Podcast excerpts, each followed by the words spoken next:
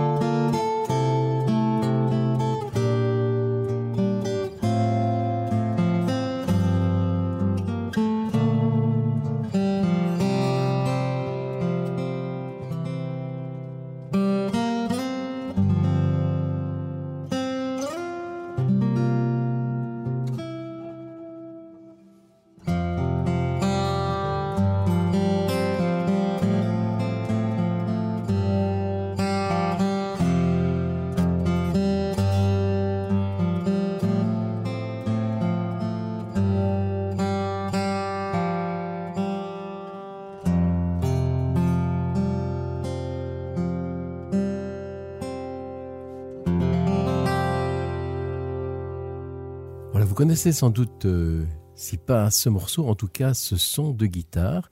Ce son de guitare, c'est celui de notre invité. Mais si notre, invité, je voudrais dire nos invités, mais l'invité en tout cas autour duquel euh, on va euh, imaginer ces deux heures d'émission.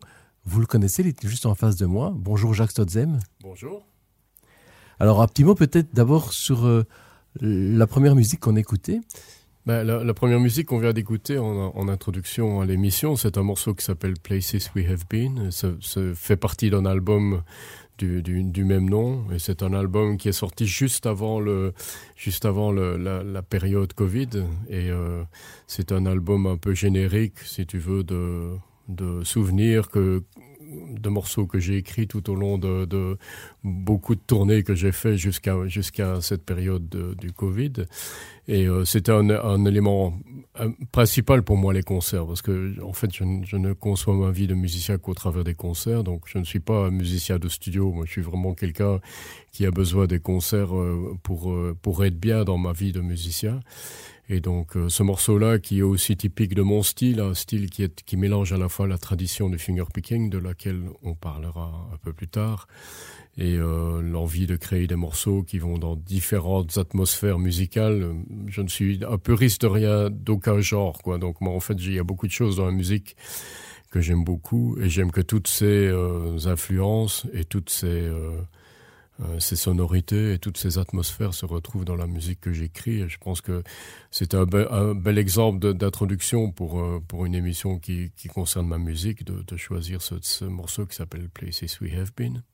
Mais on évoquait euh, le, le, Covid, j'imagine que pour un musicien qui justement a envie d'être principalement sur scène, c'était quand même une période assez difficile.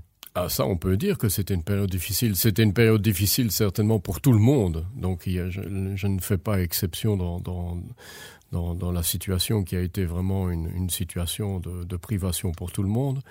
Mais évidemment, moi, comme je dis, c'est que les concerts avaient une importance tellement grande et occupaient la quasi-totalité de mon temps c'est vrai qu'il a fallu quelque part un peu euh, se dire comment est-ce qu'on va passer cette période-là, parce que ça a été une période où du jour au lendemain, évidemment, les concerts se sont arrêtés, et puis on allait d'annulation en report au fur et à mesure que la situation évoluait. Maintenant, ça va un peu mieux, ça commence à, bien reprendre, mais je veux dire que la, la situation du Covid, elle a, elle a vraiment posé problème dans le fait de se dire, bon, qu'est-ce qu'on fait maintenant, quoi? Et par exemple, en ce qui me concerne, je n'ai pas été le seul dans le cas non plus à faire ça, mais euh, voilà, on a, on a pensé à, beaucoup de musiciens à se dire comment est-ce qu'on peut garder un contact avec les gens qui ont l'habitude de venir au concert. Et, voilà, les moyens modernes comme YouTube et Facebook ont permis, si tu veux, de faire des choses en streaming, comme on appelle. Ça ne remplace en rien en rien le contact qu'on peut avoir avec les gens en vrai, hein, je veux dire. Mais pas plus tard qu'il y a deux jours, je jouais à, je jouais Namur et il y a encore quelqu'un qui m'a parlé de ce concert-là que j'ai fait en streaming de chez moi.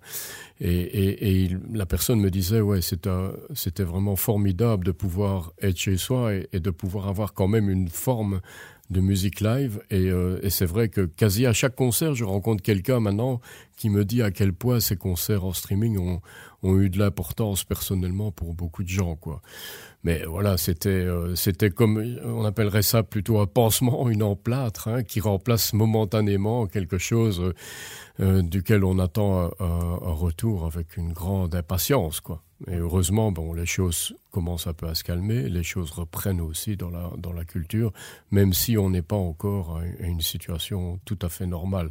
En tous les cas je considère dans ma situation dans des salles petites ou dans des moyennes salles la situation de la culture est quand même encore euh, toujours problématique oui je pense que beaucoup d'organisateurs euh, constatent que il y a un avant et un après covid et qu'il y a quand même euh, ouais. dans beaucoup de situations moins de, de spectateurs malheureusement on espère que clair. mais, mais je, je dirais quand même que je, je l'ai remarqué surtout au, au début de, de l'automne ici qu'en fait les concerts étaient reprogrammés, les concerts étaient de nouveau sur les rails, mais qu'il y avait une baisse de fréquentation au niveau du public. Mais je, remarque que maintenant on, est quasi à une en ce qui me concerne en tout cas je suis quasi à, un rythme normal à la fois aussi des concerts mais aussi dans la, fréquentation du public donc ça veut dire que je pense que les choses s'améliorent Et je pense peut-être aussi que pendant la, crise Covid, les gens ont eu envie, si tu veux, de, retrouver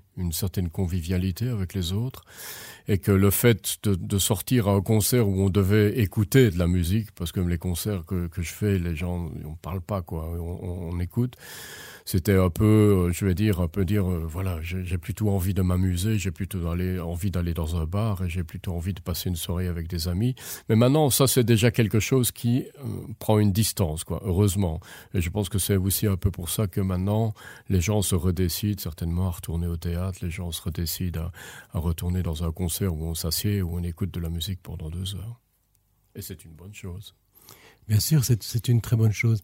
Mais on va peut-être euh, retourner un paquet d'années en arrière, oui. parce que on peut se dire aussi, bon, euh, Jacques Stotzem, maintenant, euh, bah, tu as euh, une notoriété internationale, mais il y a aussi eu un début, et donc peut-être dire quelques mots de qu'est-ce qui t'a donné envie de, euh, de jouer non seulement de la guitare, mais également de jouer les différents styles que, que le fingerpicking, bien bah, sûr, mais également les autres. Si tu veux, le, le, le début, c'est assez simple. Je ne viens pas du tout d'une famille de musiciens, donc je n'ai pas, dans mon enfance, dans mon adolescence, je n'ai pas été du tout bercé par la musique.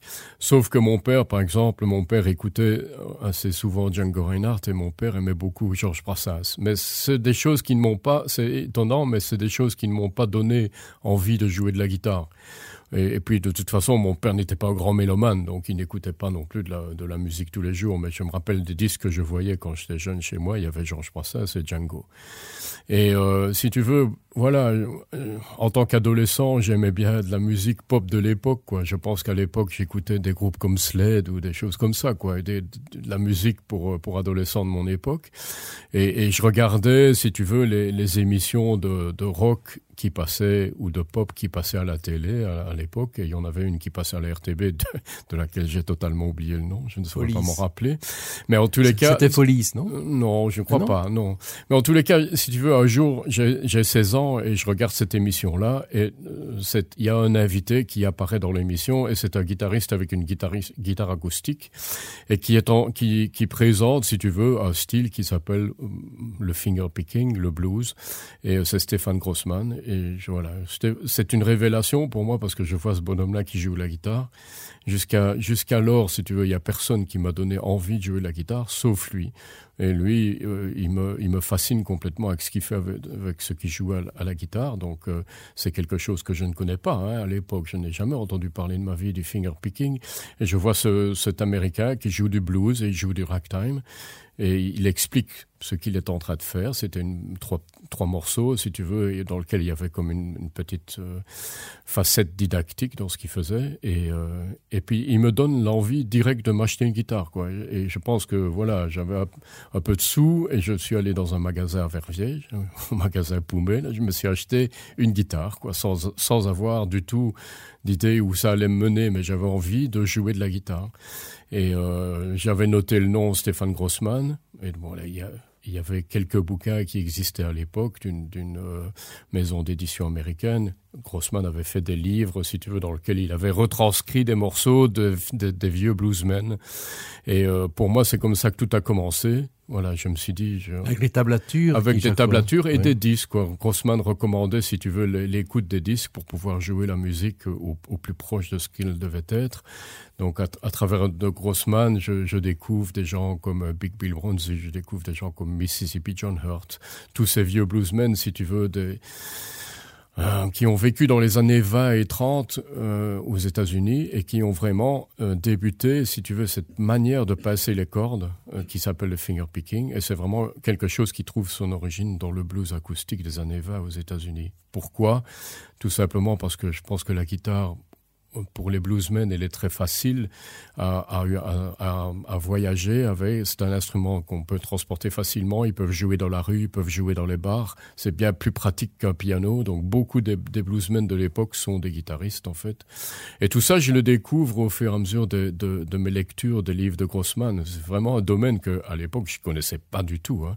Et voilà je me plonge dans, dans le blues acoustique. Je me plonge avec ma guitare dans la dans l'écoute de, des disques. Et et euh, je casse les pieds de tout le monde chez moi à la maison avec euh, avec ma guitare et et, je, progresse comme ça. Et il y a une quelqu'un qui est important dans dans mon apprentissage de la guitare c'est Marcel Dadi. Marcel Dadi si tu veux il a il a eu une idée de génie à l'époque. Il a été le premier en Europe à, à faire un disque avec un livret de tablature à l'intérieur. Et c'était du pain béni si tu veux pour des gens comme moi qui étais autodidacte parce que c'était la possibilité d'avoir un livre dans lequel tu avais les morceaux que tu pouvais apprendre et un disque sur lequel tu pouvais les écouter dans un même même produit. Et d'ailleurs à l'époque Daddy a fait la première méthode qui s'appelait la guitare à Daddy et euh, il a eu un succès phénoménal. Je, je, pense que récemment j'ai lu que, que son premier album la guitare à Daddy un album de guitare instrumentale il a vendu un million d'exemplaires quand même. C'est phénoménal parce que ça n'arrive jamais d'avoir euh, si tu veux c'est une musique quand même alternative et une musique qui passe très rarement dans les médias. On aura l'occasion d'en reparler plus tard aussi. Mais voilà à l'aide des bouquins de grossman des vieux disques de blues et la méthode de daddy si pour moi c'est vraiment le début pour moi de la guitare et c'est un monde qui me fascine complètement et euh, qui va me prendre ma tête entière à l'époque. Et donc je, je passe mon temps vraiment à jouer de la guitare jusqu'à ce que je découvre que voilà c'est mon truc et je veux devenir musicien je veux faire des concerts. On va peut-être parler ouais. de, de ça juste après une pause musicale. Et qu'est-ce que tu nous proposes maintenant comme, bah, euh, comme extrait? justement c'est un morceau que, que, que j'ai écrit qui est un mélange si tu veux de, de, de swing et de ragtime parce que c'est vraiment la musique de l'époque que je situe dans les, dans les années 20 30 aux états unis c'est pas un morceau traditionnel c'est un morceau que j'ai écrit dans le genre de et voilà c'est un morceau qui rend hommage à, à tous ces vieux bluesmen comme euh, comme Gary Davis comme big bill bronzy comme blind lemon jefferson comme euh, blind boy fuller. Toutes ces légendes si tu veux du, du blues acoustique qui précède en fait ce que le blues va devenir plus tard le blues électrique. Et ces morceaux s'appellent? Il s'appelle pick me up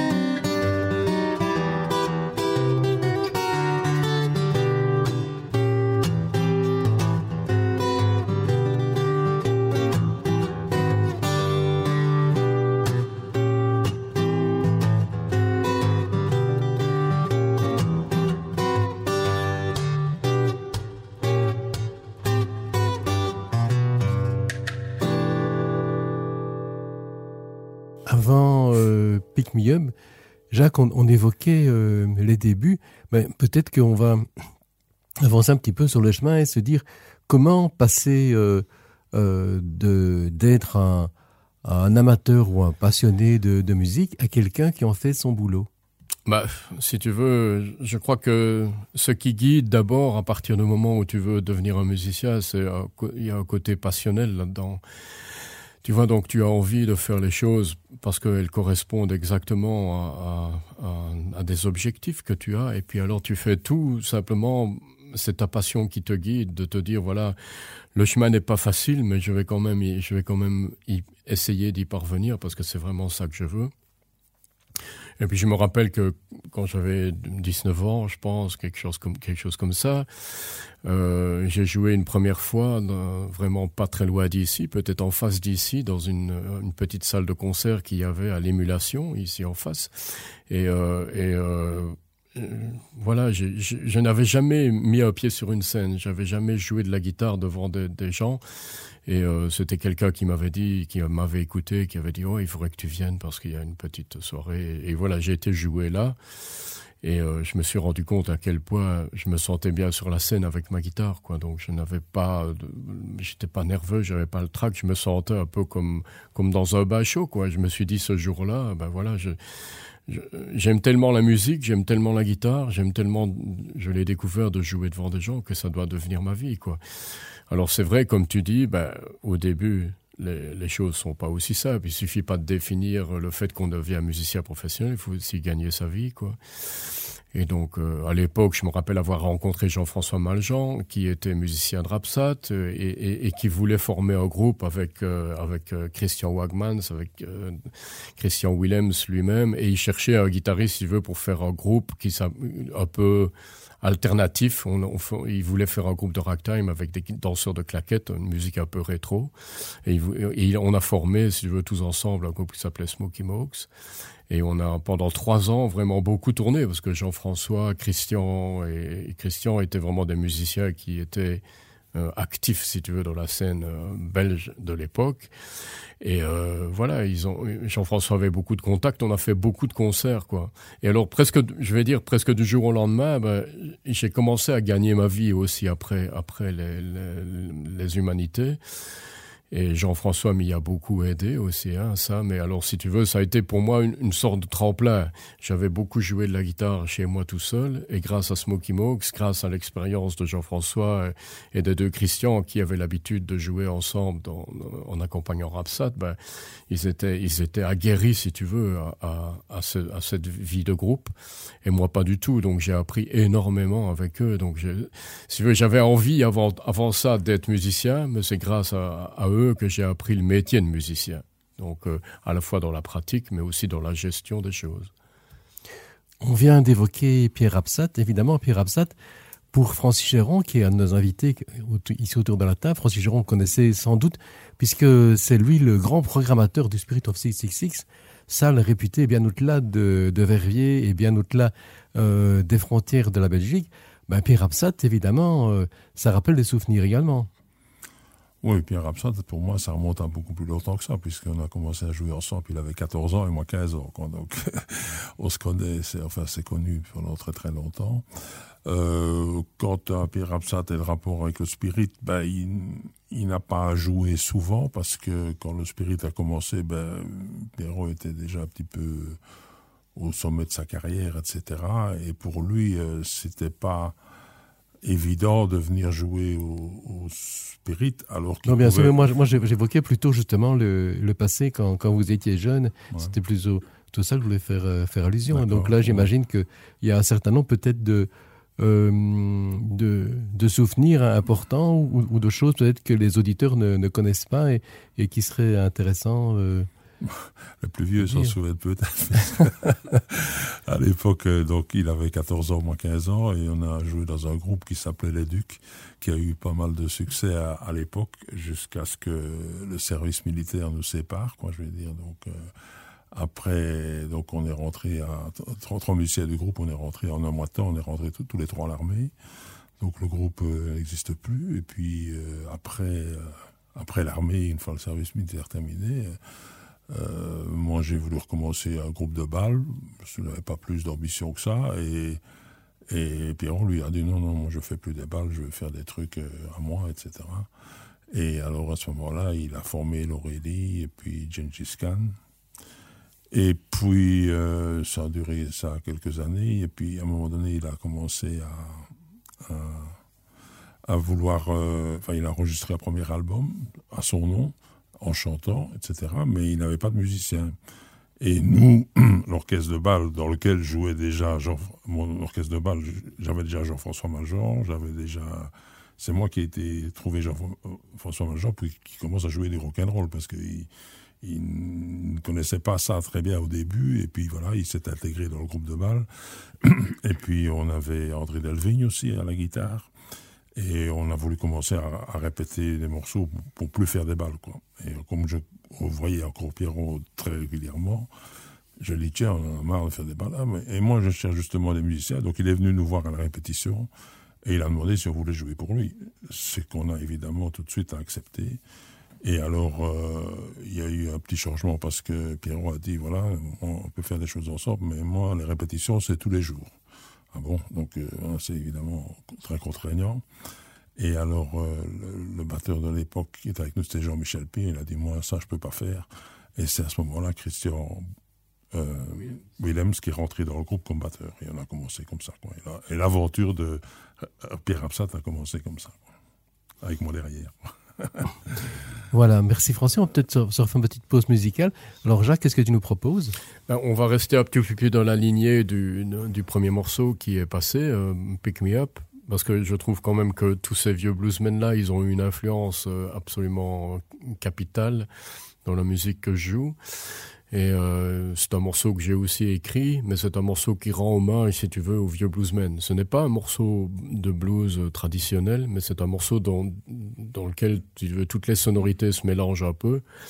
Et euh, il y, a des influences, si tu veux, d'un vieux bluesman qui s'appelle Lonnie Johnson dans la première partie du morceau. Et la seconde partie du morceau, c'est un autre bluesman qui s'appelle Skip James. Et ce sont des gens, si tu veux, que j'ai beaucoup écouté. Mais ce, sont des gens, si tu veux, qui ne faisaient pas un blues traditionnel comme on l'entend. Donc c'était un blues qui avait un côté lyrique un petit peu. Et je pense que ça, ce sont des gens qui m'ont vraiment influencé à, essayer de quitter le, monde, le monde du blues parce que je ne suis pas bluesman. Pour moi, le, la guitare blues a été un élément déclencheur dans l'envie de jouer la guitare.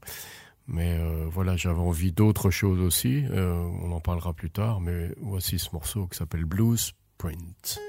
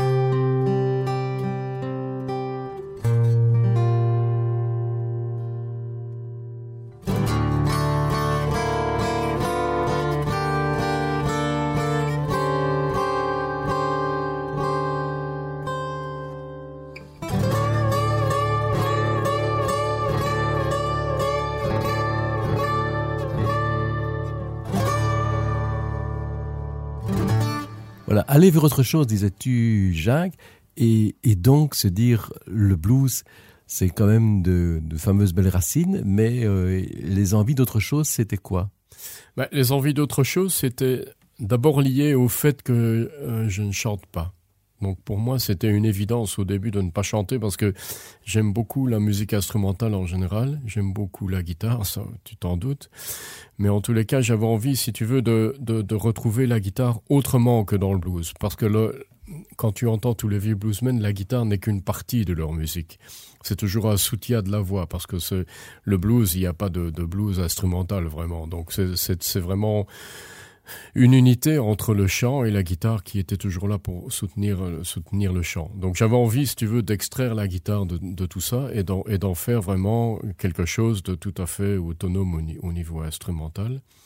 À la même époque, si tu veux, bah, je découvre à côté du blues, en tant que musicien amateur, si tu veux, tu as, tu as envie de découvrir plein de choses. Et en fait, tu, tu découvres tout ce que tu peux découvrir. Parce qu'il faut pas oublier qu'à l'époque, bah, il n'y avait pas Internet. Et à l'époque, il fallait aller chez les disquaires pour, pour acheter des disques. Tu ne savais pas les écouter avant de, de, les, de les choisir. Donc, c'était un autre monde au niveau de la, je veux dire, de la découverte de la musique, de la consommation de la musique.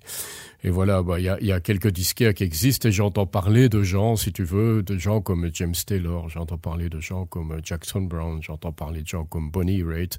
Et c'est des disques, si tu veux, que je m'achète et je découvre que c'est aussi les Américains. Des chanteurs américains qui font, si tu veux, ce qu'on appellera le, le, rock californien ou bien du folk rock pour euh, pour euh, James, James Taylor. Et c'est une musique que j'aime beaucoup à la fois parce que pour la plupart ils sont aussi guitaristes hein, et ils accompagnent, si tu veux, aussi leur voix, mais dans un domaine beaucoup plus mélodique, beaucoup plus euh, euh, des chansons qui sont très californiennes comme ça. Et c'est un, un monde que ouais, qui, qui m'épate tout autant que le blues. Mais j'ai envie, si tu veux, avec ma guitare, d'essayer de reproduire des mélodies qui vont un tout petit peu dans cette voix des, chanteurs américains comme Jackson Brown, Johnny Mitchell ou bien ou bien, James Taylor. Et si tu veux, je, me mets avec ma technique de guitare qui est proche du blues, mais j'essaie d'y intégrer que le fait que les cordes aiguës de la guitare représentent vraiment la place de la voix. Et je commence à, à essayer d'imaginer des morceaux qui sont mélodiques en utilisant la, la, la technique du finger picking. Et c'est pour ça que le morceau suivant, si tu veux, c'est pour moi un morceau phare. Donc je suis verviétois et, et euh, j'habite toujours aussi la, la région de Verviers et j'ai écrit il y a des années ce morceau qui s'appelle Survestre, mais c'est vraiment ça, quoi. C'est vraiment la technique du finger picking qui vient de quelque chose de très traditionnel, de très américain, avec l'envie de faire euh, des morceaux mélodiques. Et pour moi, c'est un morceau phare que j'ai écrit il y a des années, mais que je joue absolument à chaque concert. C'est un morceau auquel je tiens beaucoup. Ce sont vraiment pour moi mes racines. C'est. C'est non seulement un morceau, mais c'est également tout un CD qui s'appelle Survestre. Oui, oui, bien sûr. Oui. Et euh, le morceau, Jacques, je ne sais pas si tu sais, mais il y a quelques années d'ici, euh, dans une autre radio, c'était ma musique d'indicatif. Ah non, je ne savais pas.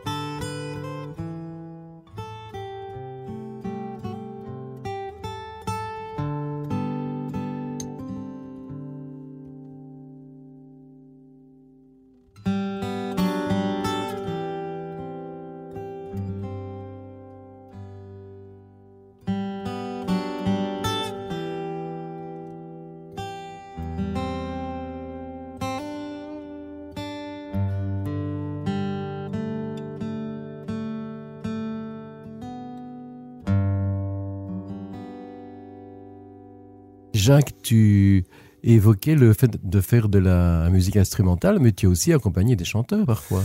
Oui, donc on, on remonte aussi à l'époque de Smoky Mox, hein, donc euh, de cette collaboration avec les musiciens de, de Rapsat.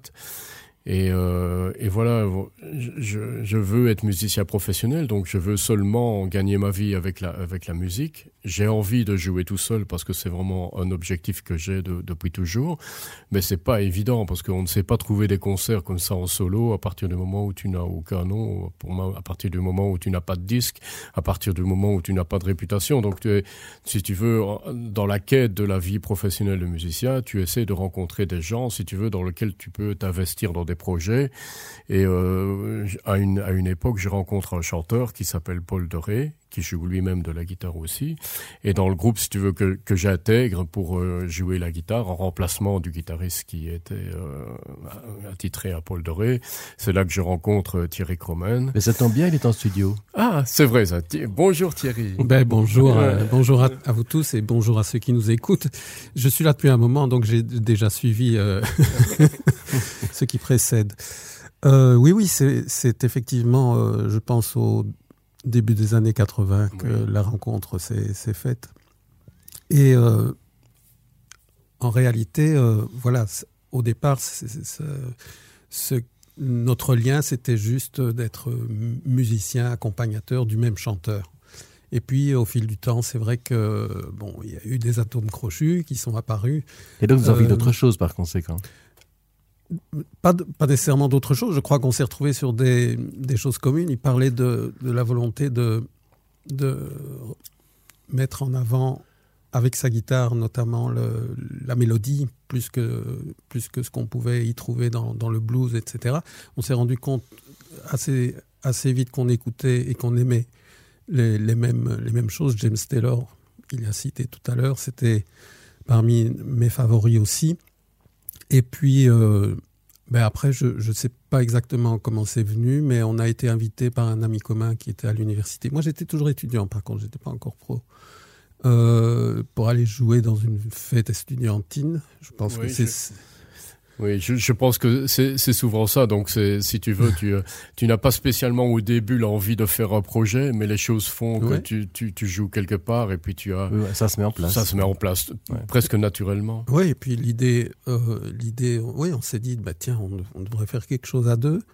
Et euh, moi, j'étais partant parce que j'avais pas non plus vraiment de projet où je pouvais. Euh, être un peu plus euh, soliste, je vais dire. J'étais accompagnateur, en fait, euh, dans, tout ce que je faisais à, ce moment-là. J'étais ac accompagnateur. Donc, euh, ça veut dire quelquefois ne pas jouer, enfin, la plupart du temps, ne pas jouer tout le temps, mais prendre sa place. Voilà. Et là, j'avais l'opportunité avec Jacques de, voilà, de prendre une place de soliste, que, ce que j'avais envie d'expérimenter aussi.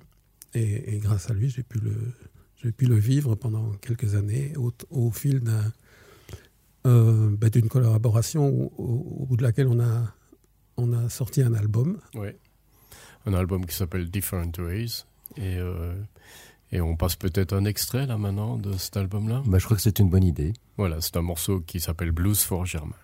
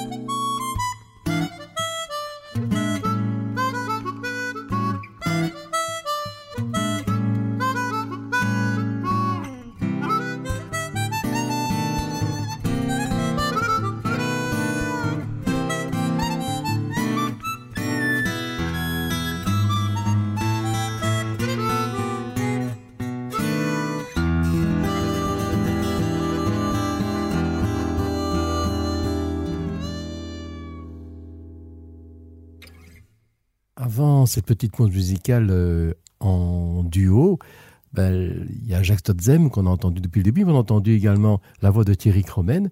On va continuer avec, avec Thierry en disant il y a bien sûr cette euh, belle collaboration, mais il y en a encore eu d'autres euh, bien plus tard des collaborations avec Jacques, même encore assez récemment. Euh, oui, en fait, disons, l'album en duo est sorti relativement tard par rapport au fait que, que, Jacques et moi on jouait ensemble. On a, on a sorti l'album en 96, mais on jouait depuis 15 ans ensemble. Donc on a fait surtout beaucoup de concerts, euh, lui et moi. Et euh, de fil en aiguille, moi c'est vrai que je me suis aussi forgé une petite réputation euh, qui s'est répandue dans, bon, dans, divers milieux. Et à un moment donné, moi aussi j'ai décidé de passer professionnel. et c'était au travers de plusieurs projets euh, qui, qui, étaient essentiellement en, Belgique, en Wallonie.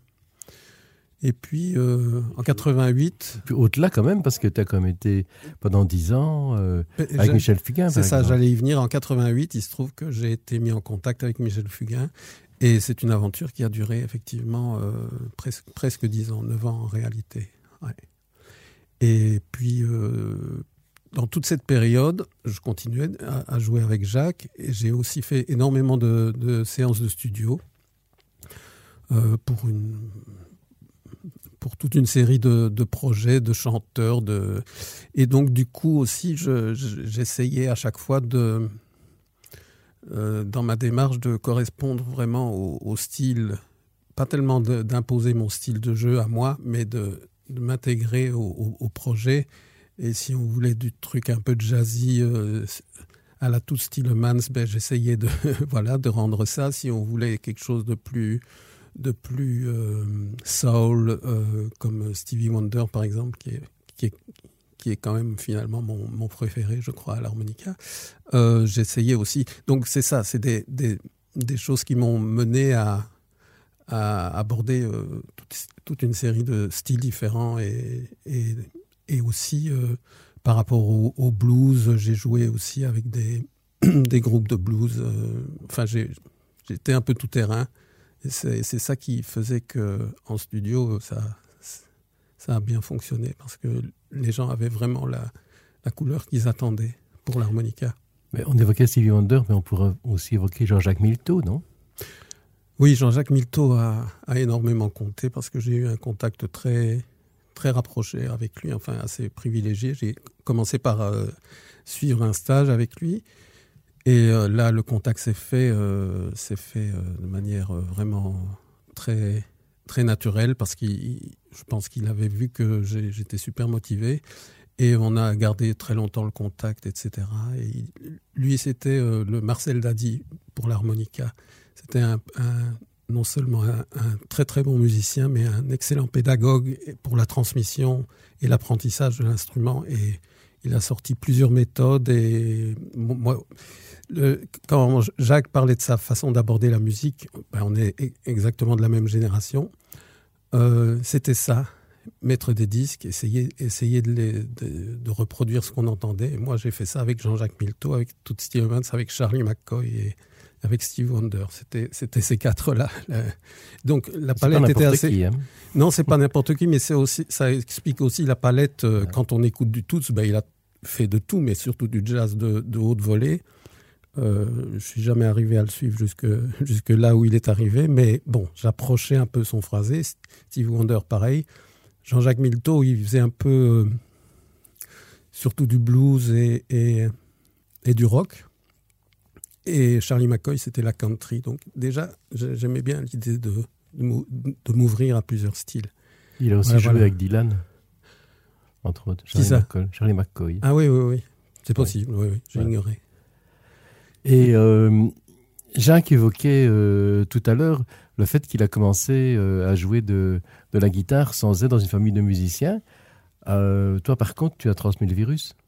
Oui, c'est vrai. Mais c'est vrai aussi que je, j'avais, je pense que la musique était assez présente euh, chez moi à la maison, sans, sans parler vraiment de gens qui étaient musiciens, mais il y avait beaucoup de musique.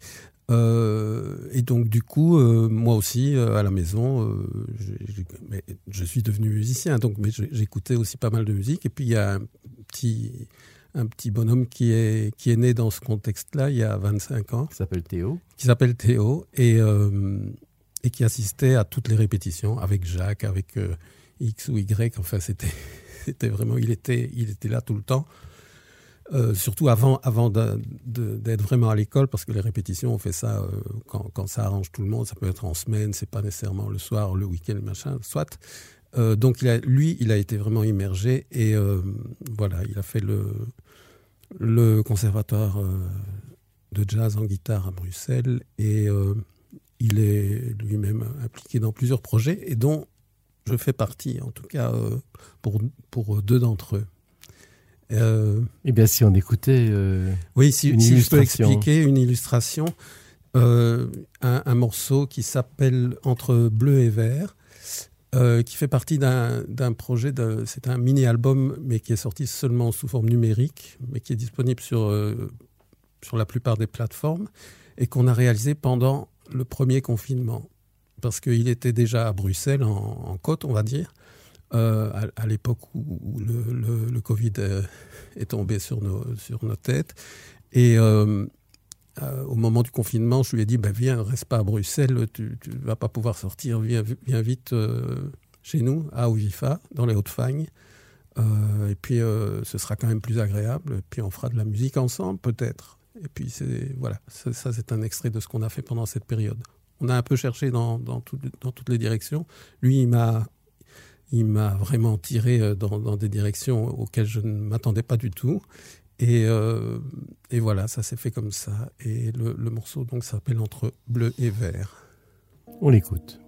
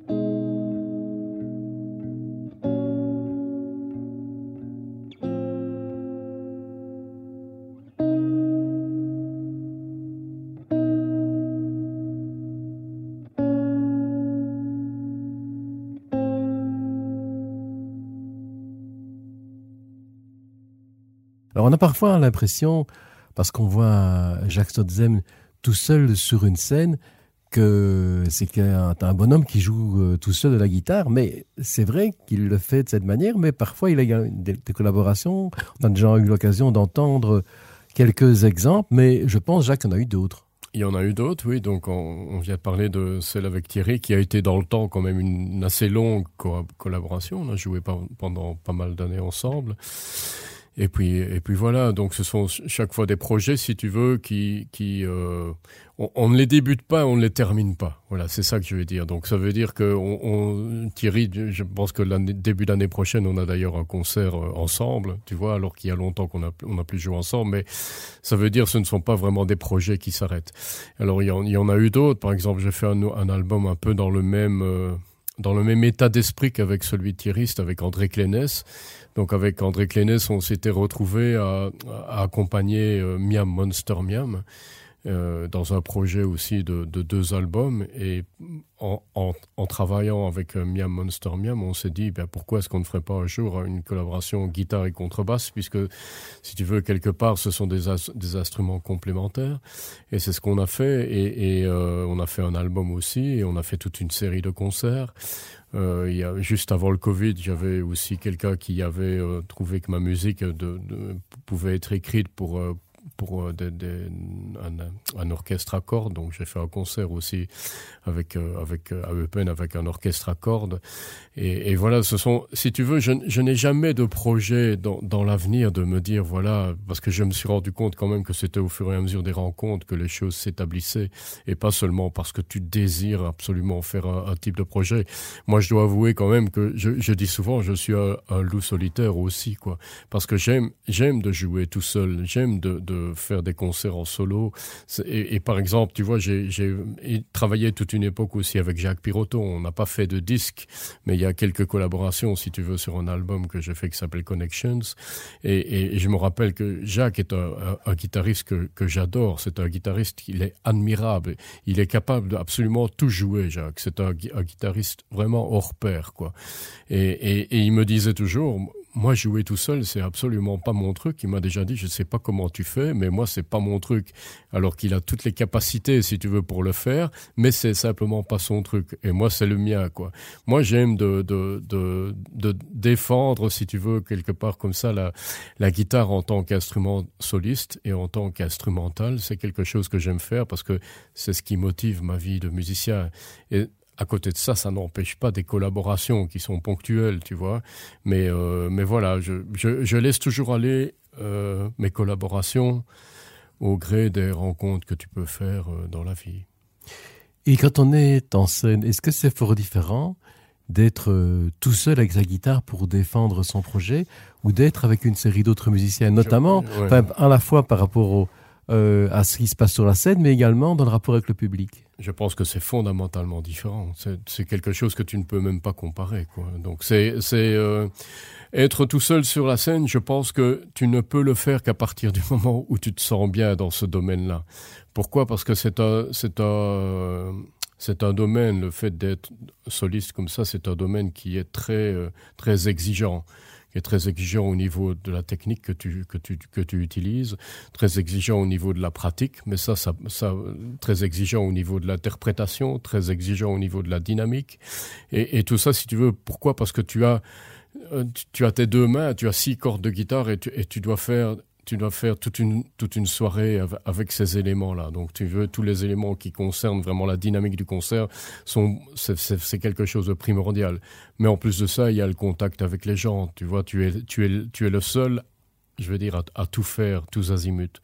Et, moi, c'est quelque chose que j'aime faire, et je comprends tout à fait qu'un autre musicien me dise ça, j'ai pas du tout envie de faire, parce que je préfère me concentrer à une musique d'ensemble. Et, je pense que c'est euh, c'est tout à fait compréhensible qu'on aime ou qu'on n'aime pas. Et moi, ça, se fait que, que j'aime beaucoup. Et euh, si tu veux, ce qu'il y a, c'est que la guitare est, un instrument qui est très populaire au sens, euh, bon sens du terme, si tu veux. Donc, c'est-à-dire la, la guitare est, connue vraiment partout. Et, euh, et ça m'a permis, si tu veux, le fait d'être soliste, d'être très flexible aussi au niveau, à tous les niveaux, même au niveau de la, comment est-ce qu'on, la logistique. Hein. Donc, tu vois, moi, au concert, j'ai besoin de ma guitare et j'ai besoin d'un jack, j'ai besoin de rien d'autre, quoi. Et donc, ça veut dire que je peux aller jouer partout et ça m'a ouvert beaucoup de portes aussi. Et ça m'a ouvert, par exemple, la porte du label allemand sur lequel je suis depuis toujours, qui est un label spécialisé dans la musique de guitare, qui un label qui s'appelle Acoustic Music Records, qui est, euh, tenu par un, guitariste allemand. Et ça m'a, ça m'a ouvert les, portes de l'Allemagne aussi, hein, parce que c'est un pays, si tu veux, européen, dans, lequel la culture est excessivement, excessivement présente. Et c'est quelque chose, si tu veux, qui est évident. C'est un des pays, si tu veux, où, moi je m'exporte le, plus facilement. Et, euh, et, la guitare fait que voilà, c'est un instrument populaire. Il y a beaucoup de gens qui aiment la guitare, il y a beaucoup de gens qui vont écouter la guitare. Mais euh, le fait d'être soliste, ça m'a ouvert pas mal de portes que je n'aurais certainement pas eues si j'avais continué à jouer dans des, dans des formations diverses. Sans doute. Mais quand on, voit, euh, quand on te voit en scène, Jacques, euh, on peut bien sûr euh, admirer euh, avec ses, oreilles et, tous ses sens la, la musique que tu joues, mais on se dit il y a bien plus que de la technique. La technique n'est pas seule, il y a également toute une série d'émotions et d'autres choses qui passent dans, dans la musique. Bah, comment bah, comment est-ce que toi, toi de l'autre côté, donc en étant sur la scène, comment est-ce que tu, tu vis les choses? Est-ce que, est -ce que tu, tu ressens également un certain nombre d'émotions fortes en jouant euh, des morceaux et peut-être certains morceaux plus que d'autres? Bah, D'abord, mer merci du compliment de, de souligner ça dans, dans, dans le, mon répertoire de concert. Mais comment est-ce que j'expliquerai bien ça dans des mots qui sont, euh, qui sont simples C'est quand tu montes sur une scène, tu as ta guitare, tu as envie de faire, euh, envie de faire, c'est un partage. Je pense que c'est ça la, première. Euh, la première clé de, de quelque chose qui va bien se passer sur une scène, c'est quand tu as envie de partager. Une fois que tu as envie de partager, si tu veux, ça te met dans un état d'esprit où tu te dis, voilà, je vais, avec ma guitare, je vais euh, donner du poids aux notes, je vais donner du poids à la musique, tout simplement parce que j'ai envie de faire partager une, émotion que j'ai. Tu vois, donc dans mon répertoire, il y a des morceaux qui vont être très dynamiques, mais je vais avoir des morceaux très calmes aussi, des, morceaux, si tu veux, qui parfois ont peu de notes, mais où chacune des notes a vraiment du poids. Et en tant qu'instrumentiste, si tu veux, ça fait partie de tout un travail en, en amont où tu te dis vraiment, voilà. Euh, Euh, il faut vraiment travailler le poids des notes quoi et, et c'est pour ça que j'aime aussi de, travailler en solo parce que tu as euh, c'est pour ça que je pense que je suis quelque part peut-être un peu solitaire aussi c'est parce que j'aime bien de, gérer tous ces, tous ces paramètres là et, et que c'est quelque chose qui me plaît quoi. Et donc quand tu vas sur une scène ben tu dois partager ça avec les gens tu dois euh, les amener aussi un petit peu dans la musique que tu fais. Parce que quand tu fais des morceaux c'est dans mes concerts il ya des gens qui vont venir qui viennent régulièrement au concert mais il y en a d'autres qui sont jamais venus à mon concert. Donc ça veut dire qu'ils se disent souvent ou là deux heures de guitare qu'est-ce que ça va être quoi. Et donc en fait si tu les assommes ces gens là avec deux heures de guitare où tu ne fais que de la technique ben, ces gens là ils vont sortir de ton concert ils vont dire bah oui ben, je, ça va j'ai bien aimé. Tandis que si tu vas les chercher au travers d'une émotion ben, en fait c'est une émotion qui va être perceptible par tout le monde et pas seulement par les gens qui jouent la guitare Et d'ailleurs, pour moi, c'est le meilleur compliment qu'on me fait à la sortie des concerts, qu'on peut me faire à la sortie d'un concert, c'est me dire, voilà, j'ai écouté ton concert, je ne suis pas guitariste parce que je suis venu accompagner soit euh, mon épouse ou mon époux, et puis voilà, j'ai vibré avec la musique, j'ai fermé mes yeux et j'ai voyagé. Pour moi, c'est le meilleur compliment qu'on puisse me faire parce que c'est là que le but est atteint. C'est le moment du partage de la musique que tu as écrite tout seul chez toi.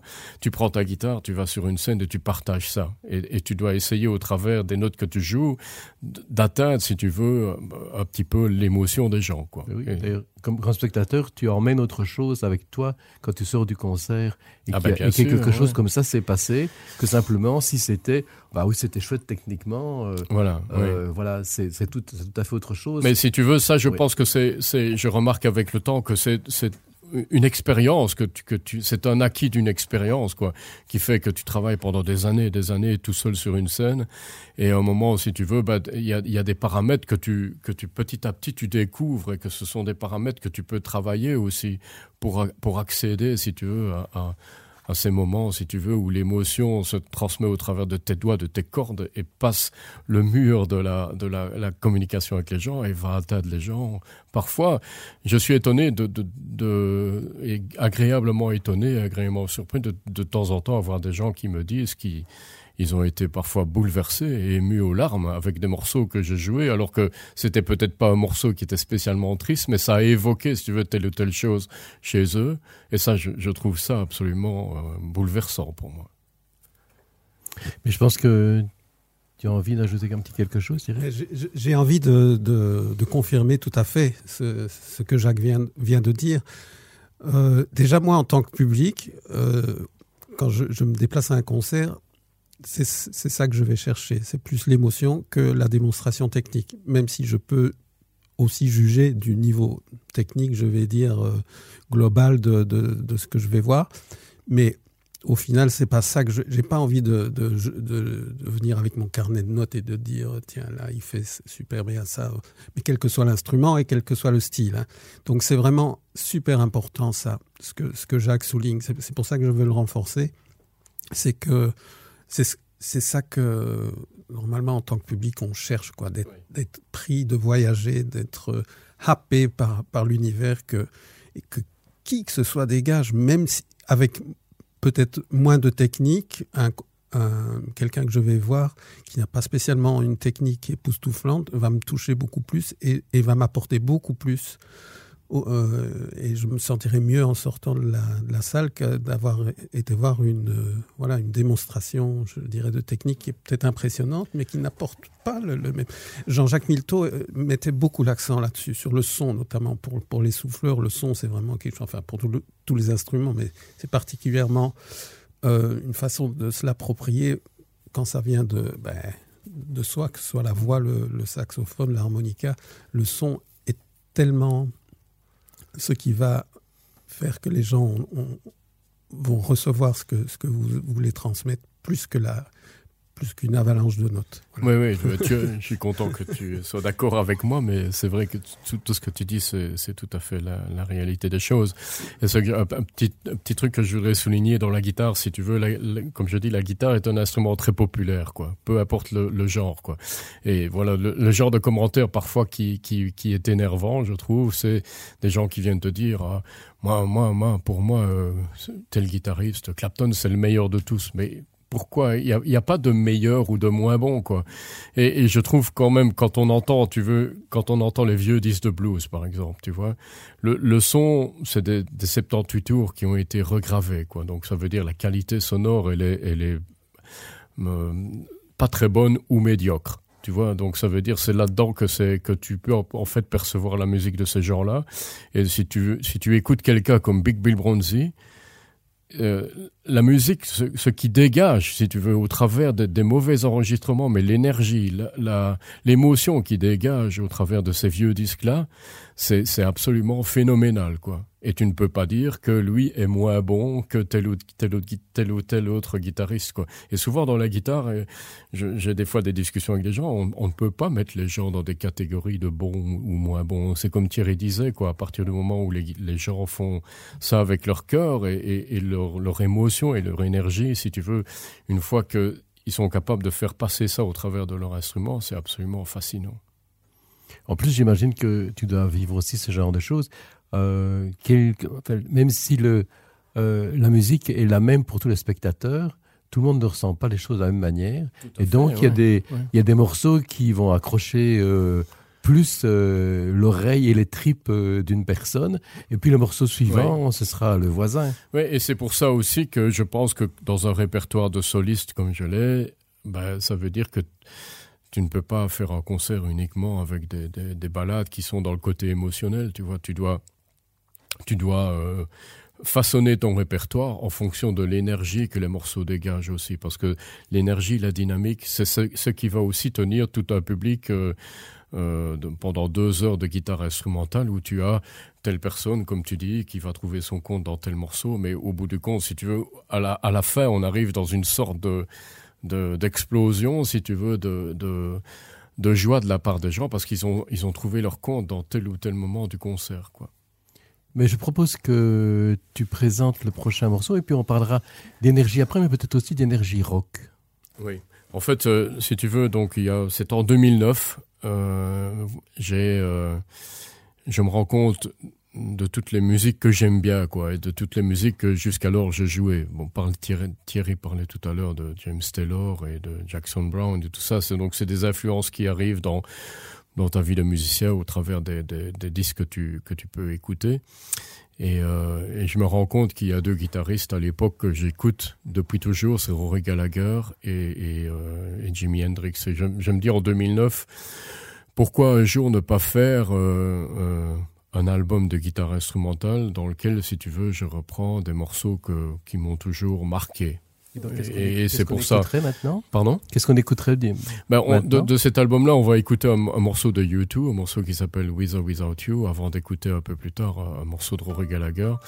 Mais ce morceau de, de, de U2, si tu veux, c'est un morceau qui a eu son importance pour moi parce qu'il est passé presque tous les jours à une époque sur euh, Classic 21. C'est en 87, oui. je, je non, suis non, à Tree. Oui, et alors si tu veux, c'est euh, pour moi une... une euh, un déclencheur, si tu veux, d'un nouveau public qui va venir à mes concerts.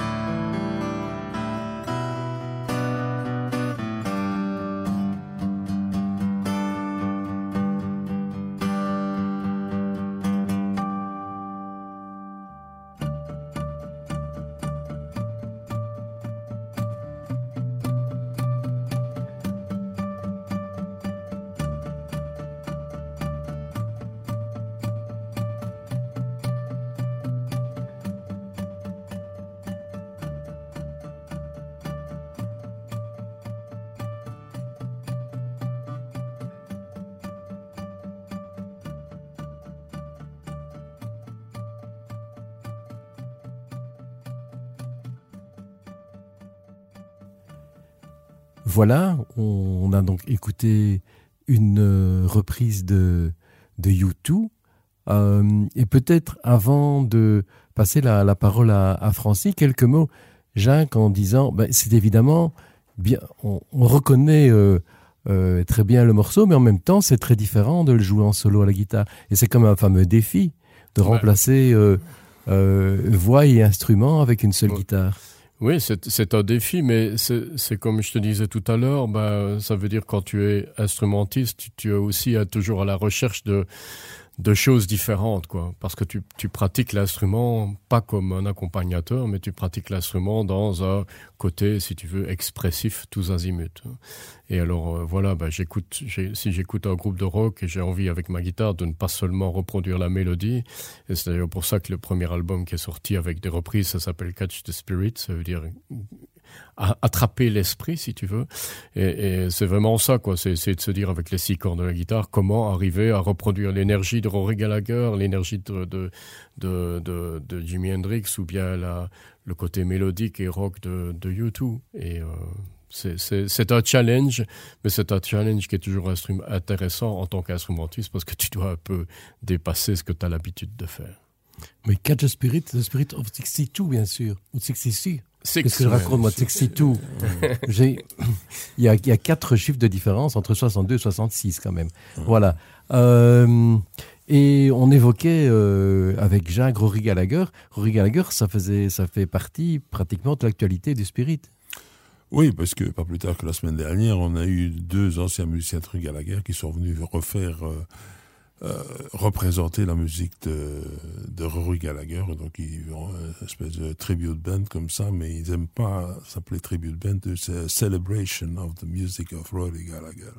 C'est comme ça. Donc, euh, on parle de Brennan O'Neill, qui a été le bassiste euh, éternel de, de, de Rory, puisqu'il a joué plus de 20 ans avec lui. Et il y avait Brendan, il y en a un autre batteur, Ted McKenna, mais qui est décédé depuis. Et le batteur qui jouait maintenant, c'était Brennan O'Neill, qui a joué pendant huit ans avec Roy Gallagher. Ils sont venus faire ça. Euh, un concert la semaine passée qui était absolument d'enfer, quoi, j'allais dire. En plus, il y avait une note tout à fait spéciale parce que ce qu'on sait peu, c'est que Rory Gallagher avait eu l'intention d'ajouter un deuxième guitariste dans son groupe, mais il n'était jamais arrivé pour pour donner encore plus d'énergie à son set. Alors euh, comme Gary savait ça, etc. Donc eux, ils, viennent maintenant avec deux guitaristes. Et je vous jure que ça ouvre, ça ouvre les patates, hein, parce que euh, deux guitaristes, dont un qui s'appelle Paul Rose, qui avait d'ailleurs été sélectionné comme comme vainqueur d'un festival de guitare par Rory Gallagher lui-même, quoi, je veux dire. Donc euh, voilà, donc c'est des gens avec plein de références, mais des concerts comme ça, on n'en voit plus tous les jours, quoi, voilà. Mais c'était vraiment exceptionnel. Mais la, la guitare a quand même souvent une bonne place au spirit. Ah bah oui, nous c'est guitare, guitare et guitare quoi. Je veux dire, c'est rarement, bah, c'est assez bizarre parce que si je mets, si je fais par exemple euh, un concert où c'est le saxophoniste qui est en vedette, ben on a toujours beaucoup moins de monde. Je veux dire, c'est moins populaire. Ici, je vais avoir un, un claviériste extraordinaire qui s'appelle Lachidolé qui va venir, mais lui c'est fou de Hammond, etc. Mais c'est plus difficile d'avoir des préventes parce que voilà, c'est pas de guitare, quoi. Il n'y a pas de guitare et, mais la guitare est vraiment un instrument très, très, très, très populaire et beaucoup de gens jouent de la guitare, ce qui, ce qui les amène aussi à aller voir d'autres qui en jouent peut-être un peu mieux qu'eux, quoi. Et dans les noms intéressants dans les des prochaines semaines ou des prochains mois, s'il ben, faut en pointer deux ou trois ben, Si on parle de guitare, j'ai un excellent guitariste qui, qui va venir au mois de mars, oui. C'est Frank Gambale, qui, est, qui était le guitariste de Chick Corea pendant 20 ans. Donc, euh, ça, c'est un truc euh, très, très, très, très pointu aussi. Il y a aussi Albert Lee qui va venir. Lee, qui est un Anglais qui vit aux États-Unis et qui est une pointure de la musique country, alors qu'il est anglais. Euh, mais c'est aussi un gars qui a joué avec tout le monde. Je crois quand même qu'il a joué avec les Everly Brothers ou des trucs comme ça. Et, euh, avec Emilio Harris aussi notamment. Oui, oui, oui, mais c'est encore une grande pointure. Quoi. Plus très jeune non plus, le monsieur. Mais voilà, ben, des guitaristes, euh, il y en a tout le temps, tout le temps, tout le temps. Quoi. Voilà, ben on va peut-être euh, écouter un morceau de, Rory alors, Jacques? Ah oui, avec plaisir. Donc c'est un morceau. Euh, j'ai fait tout un album d'hommage à Rory Gallagher. Et parce que Rory Gallagher, moi je l'ai vu quand j'avais 19-20 ans au centre culturel de Grivnier. Et euh, c'est la seule fois que je l'ai vu. Mais euh, si tu veux, son, concert m'avait marqué. J'ai déjà été souvent voir des, groupes de rock, mais je pense que quand les gens qui ont vu Rory Gallagher sont tous unanimes dans le sens de dire que c'était quelqu'un qui était né pour la scène, c'était quelqu'un qui donnait une, énergie absolument phénoménale. Et d'ailleurs, toute sa vie, je veux dire toute sa vie, il a presque passé sur une scène. Et euh, c'était quelqu'un, si tu veux, d'extrêmement attachant. J'ai malheureusement pas eu l'occasion de le rencontrer, mais j'ai juste une, petite anecdote à, propos de Rory Gallagher. C'est euh, si tu veux, j'ai fait cet album-là d'hommage à Rory en, réinterprétant des morceaux acoustiques des morceaux électriques de Rory Gallagher, mais arrangés à la guitare acoustique. Je m'étais concentré sur son répertoire rock.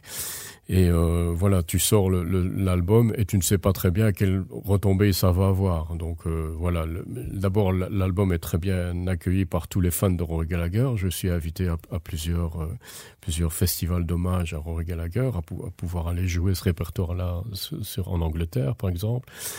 Mais un jour, si tu veux, donc je sais que à l'époque, je me suis toujours renseigné sur l'histoire de Rory Gallagher et je sais que son frère euh, euh, était toujours le manager de Rory Gallagher. Donc il a fait absolument jusqu'à la fin de, de, de, sa vie, il a été son agent, son manager et, et, il secondait un peu Rory Gallagher. Et euh, un jour matin, si tu veux, j'ai eu un, un coup de téléphone chez moi et euh, c'était quelqu'un qui parlait anglais. Je ne savais pas du tout qui c'était. Et pour l'anecdote, j'ai presque raccroché en pensant que c'était quelqu'un qui, voulait me vendre quelque chose. Quoi. Mais heureusement, je ne l'ai pas fait. Je n'ai pas raccroché parce que c'était le frère de Rory Gallagher qui m'appelait. Et il m'appelait simplement pour me dire qu'il avait eu l'occasion d'avoir de, mon CD, si tu veux. Et, et, et, et il trouvait l'album vraiment fantastique. Pour moi, c'est un des meilleurs compliments qu'on m'ait fait parce qu'il m'a dit, si tu veux, connaissant son frère et connaissant l'ouverture qu'il avait vis-à-vis -vis de tout, tout plein de choses, il m'a dit, tu sais quoi, tu vas te dire quelque chose, si Rory avait écouté ton CD, il l'aurait beaucoup aimé. Quoi.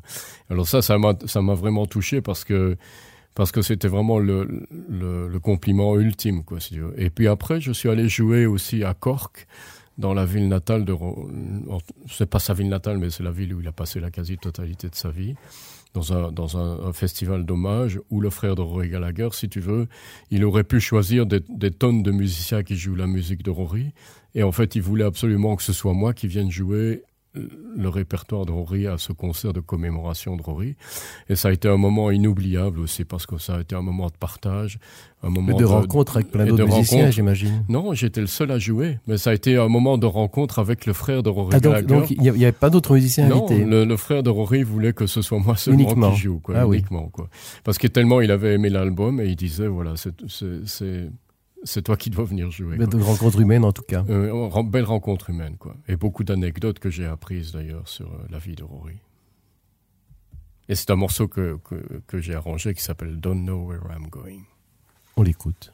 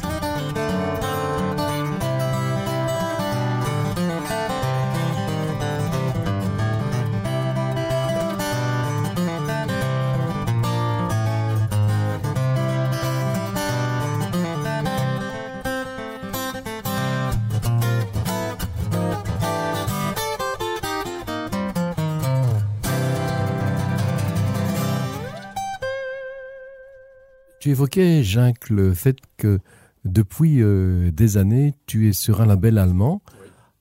D'ailleurs, il y a eu une belle compilation euh, qui a été faite euh, il n'y a pas tellement longtemps, reprenant un extrait de, de, différents, de, chacun des disques enregistrés chez eux. Alors peut-être quelques mots sur, sur ce label, et pas seulement sur le label, mais également sur, sur la collaboration et, et la manière dont, dont le travail se fait. Bah, si tu veux, donc c'est un label qui s'appelle Acoustic Music Records, qui est établi à Osnabrück en Allemagne. C'est un label qui appartient à un guitariste allemand qui s'appelle Peter Finger. Donc c'est son vrai nom, hein. c'est pas un nom d'emprunt, c'est un nom prédestiné pour, c'est un nom prédestiné pour un guitariste. Mais en tous les cas, bon, c'est c'est quelqu'un qui fait vraiment beaucoup pour la promotion de la guitare. Et, et c'est toujours important pour le moment d'avoir d'avoir un label. Je dis, souvent, je dis souvent, j'ai la chance d'encore avoir un label parce que, si tu veux, la crise Covid a, a aussi énormément changé les habitudes des gens, en tous les cas dans la dans la consommation de la musique, puisque les plateformes de streaming ont pris beaucoup plus de place que les que les ventes d'albums en forme physique. Mais je remarque néanmoins quand même qu'il y a il y a une certaine un certain respect qui s'installe aussi. Donc, euh, je dirais pas, pas pour euh, le public en général, mais pour un, public, si tu veux, qui va venir voir, par exemple, mes concerts. Donc, il y a souvent des gens qui me disent, je vais acheter ton CD, mais je vais pas l'écouter parce que je n'ai plus de lecteur de CD. J'écoute ta musique sur une plateforme de streaming. Et je dis toujours, ça, c'est le meilleur, le meilleur soutien qu'on puisse faire parce qu'en fait, l'album physique, c'est aussi une rentrée financière dans la vie professionnelle d'un musicien les écouter sur Spotify ou sur Apple Music, c'est aussi une rentrée, même si elle est, pour le moment, je trouve, euh, et je suis euh, de l'avis de tous, que cette rémunération est presque scandaleuse, hein, puisqu'on ne gagne quasiment rien pour, un stream, mais on prend l'argument la, que c'est diffusé mondialement. Ça, c'est un autre, un autre débat. Mais en tous les cas, le fait d'acheter un CD et de écouter la musique sur Spotify, pour le moment, c'est un peu, si tu veux, la meilleure la meilleure démarche qu'on peut avoir pour soutenir un musicien. Et euh, d'ailleurs, je lisais un article il y a peu où je me pose la question est-ce qu'on va continuer à faire des CD Et l'article disait oui, continuez à en faire, continuez à en faire, parce que ce n'est pas encore mort là, les, les, les, albums physiques, mais il faut absolument que ce soit disponible partout. Donc le mieux, c'est de faire la disponibilité d'un produit, nouveau produit que tu vas faire, absolument partout. Et euh, le, la vie de la vie du du label Acoustic Music Records va dans ce sens-là aussi. Donc, euh, je sortirai un album l'année prochaine aussi. Euh, je ne sais pas encore la date, mais les morceaux, je suis en train de les écrire. Mais je continuerai à le sortir en physique et aussi sur les plateformes. Voilà. Et alors euh, voilà, un petit clin d'œil à, l'Allemagne. Je, travaille beaucoup en Allemagne. C'était aussi une, grosse part de mon travail de, de, me retrouver sur, sur les routes allemandes, de jouer dans des clubs allemands. Et souvent, d'ailleurs, je joue dans des clubs, dans, dans des clubs comme, euh, je sais pas moi, il y a, je, citerai par exemple la Koffer Fabrik à Nuremberg, où les gens sont sur la route en Europe, donc ils jouent d'abord au Spirit of 66, et puis souvent le lendemain, ils jouent à la Koffer Fabrik à Nuremberg. Donc ça veut dire que si tu veux, c'est tout un monde comme ça qui se tient. Et, euh, et, euh, et voilà, donc je, étant tous souvent sur les routes allemandes, bah, j'ai écrit un morceau qui s'appelle, avec un titre allemand qui s'appelle Morgen geht's weiter. Ça veut dire, euh, et demain, euh, demain, de, demain est un autre jour, ça continue. Alors peut-être un, un, dernier mot sur oui. euh, l'instrument, sur, sur la guitare. Il y a une guitare Jacques Stotzem Oui, une, une, une Martine même, Jacques Stotzem. Donc ça encore pour moi, c'est quelque chose d'excessivement de, important parce que... La, la guitare Martin, c'est une firme américaine qui existe depuis 1833 et euh, si tu veux, c'est la, la firme de guitare qui est la référence pour la guitare acoustique. Donc elle a tu as des vieux bluesmen. J'ai parlé de Big Bill Bronzy, par exemple. J'ai parlé de Skip James. Et tous ces gens-là, c'est des gens qui jouaient avec des guitares Martin, déjà. Et puis alors, la guitare Martin s'est installée dans, dans tout ce qui concerne la country music, le folk, Euh, voilà, on, aura les guitares Martin euh, chez Johnny Cash, par exemple, et puis on aura les guitares Martin chez Crosby, Stills, Nash Young, et puis on aura les guitares Martin chez John Baez, puis on aura les guitares Martin chez, euh, chez Elvis Presley, et puis on aura les guitares Martin comme ça tout au long de la, musique actuelle aussi. Ed Sheeran, par exemple, joue sur une, une guitare Martin aussi. Et un jour, ben, la guitare Martin, les guitares Martin m'ont proposé, m'ont demandé si ça m'intéressait de faire un modèle signature. Je, j'en croyais pas mes yeux, mais, mais c'est effectivement le cas. Quoi. Donc j'ai un modèle signature chez Martin. Ouais.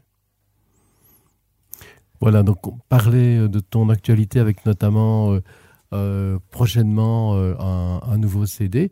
L'actualité peut-être euh, du côté de, de Thierry? Ben, L'actualité est, assez liée euh, au projet euh, dans lequel j'interviens avec euh, mon fils Théo. On a pu entendre un extrait de quelque chose qu'on n'a pas encore présenté sur scène. On, est en train de chercher le, moyen de le faire. Sinon, il y a un autre projet qui s'appelle Green Moon Tribe, qui est un trio à la base où Théo a joué dès, ses 15 ans et qui s'est étendu à un sextet pour, euh, pour l'occasion. Il y a violon, trompette et bugle, contrebasse, mandoline, harmonica et batterie. Et c'est un, un, sextet euh, entre guillemets familial parce qu'il y a plusieurs familles qu'on retrouve là. Non, juste là, non juste là, les Croven. Parce que je pensais moi, que. Euh... Il y a un autre. Euh, ouais, ici. Ah oui. Alors tu as raison, il y a aussi un projet, mais on n'a pas encore d'enregistrement, où on se retrouve. Euh, le, donc le, le, violoniste de Green Moon Tribe s'appelle Lorcan Fahy. Il a oui. un père qui s'appelle Kieran Fahy. Oui. Voilà. Et euh, eux deux, et puis Théo et moi, on, on, a formé un petit quartet père et fils également. Donc voilà, c'est ça mon actualité en fait. C'est il faut que je tienne mon, mon fils à l'œil parce que sinon il va. voilà, et puis euh, si Francis a aussi envie de, de, dire quelques petits derniers mots, euh, un projet qui lui tient à cœur particulièrement non, les prochaines semaines? on, on, fait nos petits 15 concerts par mois, notre routine, et puis voilà, on continue. Quoi, hein, je veux dire, euh, Bon, la fin de l'année, il y aura évidemment tous les tribute bands qui jouent toujours entre Noël et Nouvel An. Au niveau des pointures, qu'est-ce qu'on peut dire? On aura Ian Pace, le, le de Deep, batteur de Deep Purple, évidemment, Qui, qui, va venir euh, le, le 12 décembre. Au niveau des pointures, on a notre ami Froid Beast, qui est un guitariste dans un autre genre aussi. Euh, qui revient. On a, c'est pour ceux qui aiment le blues, il y a un groupe que je conseille qui s'appelle Muddy Watt. C'est des Allemands, c'est tout à fait exceptionnel. Ils ont d'ailleurs gagné le Blues Challenge en Allemagne. Et ils ont un style vraiment tout à fait particulier. C'est, c'est le frère et la sœur qui jouent de la guitare avec un batteur. Mais c'est vraiment exceptionnel. Donc les poètes que j'ai déjà dit aussi, on aura Albert Lee, Frank Gabal, Elliot Murphy, Popa Chubby, Suarez qui revient aussi, et voilà, tout un tas de choses comme Elliot ça. Murphy qui est un, un habitué. Elliot Murphy vient chaque année, je crois. Je crois qu'on a fait 25 concerts avec lui, tout ça. Jacques aussi d'ailleurs, hein, mais voilà. Ouais. Francis, on, doit, on doit fixer une date. il y a une date à mon avis, vous mais oui, profitez-en, bien sûr. Quelque part vers février ou mars, il y a quelque chose qui va tomber. Quoi. voilà, et pour clôturer, moi je propose qu'on clôture en musique et qu'on enchaîne peut-être un morceau de, de Jacques et un morceau de Thierry. Avec plaisir.